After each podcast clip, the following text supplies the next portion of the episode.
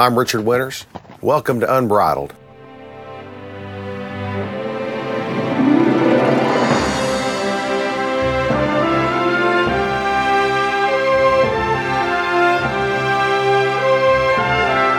I was just a young man, I went to work for the HC Ranch up in northeastern California. Great big cattle ranch, a buckaroo outfit. And if you are going to be a full-time buckaroo, you say, well, what's a buckaroo? Well, somebody said, you know, buckaroos are like cowboys, but they're really not cowboys. Someone said that real cowboys won't line dance and real buckaroos won't even watch. Well, this was a buckaroo outfit that I was working for.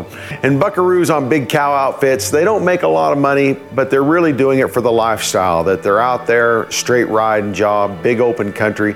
And I was in buckaroo heaven working up there. But the gear is so important to these buckaroos and cowboys, and having the right saddles and having quality head stalls and bits and shafts and spurs, but that stuff's expensive.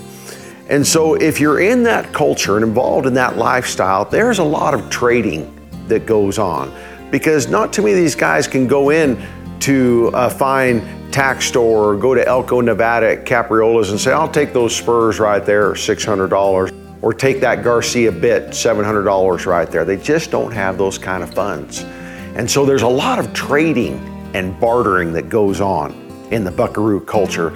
And somebody will have a bit and they don't use that bit that often, but this guy over here has a set of spurs, and man, you'd like to have those set of spurs. And so you wonder if maybe that guy would trade you those spurs for the bit that you have. And he's gonna look at that bit and say, well, do I need that bit? Is that bit really worth what these spurs are worth? And everybody tries to get the best end of the deal if they can. And it's a pretty good system, and it works well and allows you to get some different gear. And that's the way they've done it for years and years and years. A lot of trading and a lot of bartering. But it's probably not reasonable that I could ask one of my buckaroo buddies and said, hey, I really like those spurs you have there. I tell you what, I've got this piggin string, kind of wore out, but it'd be good for a little while. I'll trade you this piggin string for those spurs. I don't think they're gonna do that. I don't imagine they're gonna give me some $700 spurs for a $3 piggin string. That would not be a very good trade. I don't care how drunk they are, they're probably not going to do that. You know, there was a time in the Bible when God wanted to do some trading with us. He said, hey, I've got some things here that I'd like to give you, and maybe you could give me something for it. Well, great, what in the world could I possibly give God that's going to be of any value to equal what he wants to give me? Well, thankful that God's economy doesn't work like ours does. Let me read a verse of scripture to you in Isaiah chapter 61. The writer's talking about Jesus and when he's going to come on the earth, and this is what he says about Jesus. The Spirit of the Lord God is upon me, because the Lord hath anointed me to preach good tidings unto the meek. He has sent me to bind up the brokenhearted, to proclaim liberty to the captives and the opening of prisons to them that are bound. In verse 3, he says, to appoint unto them that mourn in Zion, and to give unto them beauty for ashes, and the oil of joy for mourning, and the garment of praise for the spirit of heaviness. Here's the trade that God is asking us to make. He says, you know what? You've been mourning, you've been pretty sad. I want to give you joy for your sadness. You've kind of had a heavy heart. You've been kind of beat down.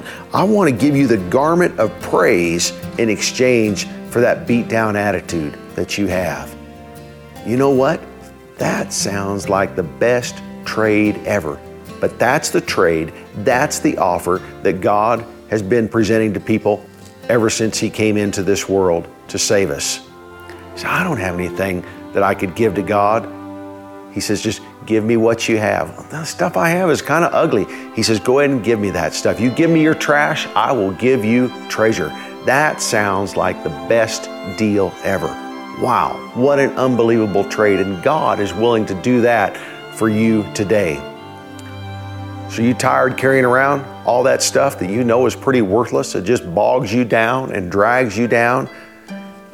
Here's your opportunity to get beauty for ashes, the oil of joy for mourning, and the garment of praise for the spirit of heaviness. That's what Jesus has come to do. Now that sounds like a deal that I don't want to pass up. Let's pray. God, we want to thank you today that we recognize ever so clearly that we don't have anything to bring you that's of any value. There's nothing that we can bring that is going to be worth anything to you. But with you knowing that, you said, just give me your junk and I will give you treasure. That is an unbelievable trade, God, and we thank you that you're willing to deal with us at the level that we are at. So help us not to go one more day carrying that stuff around, but help each and every one in the sound of my voice to make that trade, to put their faith and trust in you and see the wonderful things that you want to give them. And we ask these things in Jesus' name, amen. Folks, thanks again for joining us today on Unbridled. I'm Richard Winters. Now go have a great week.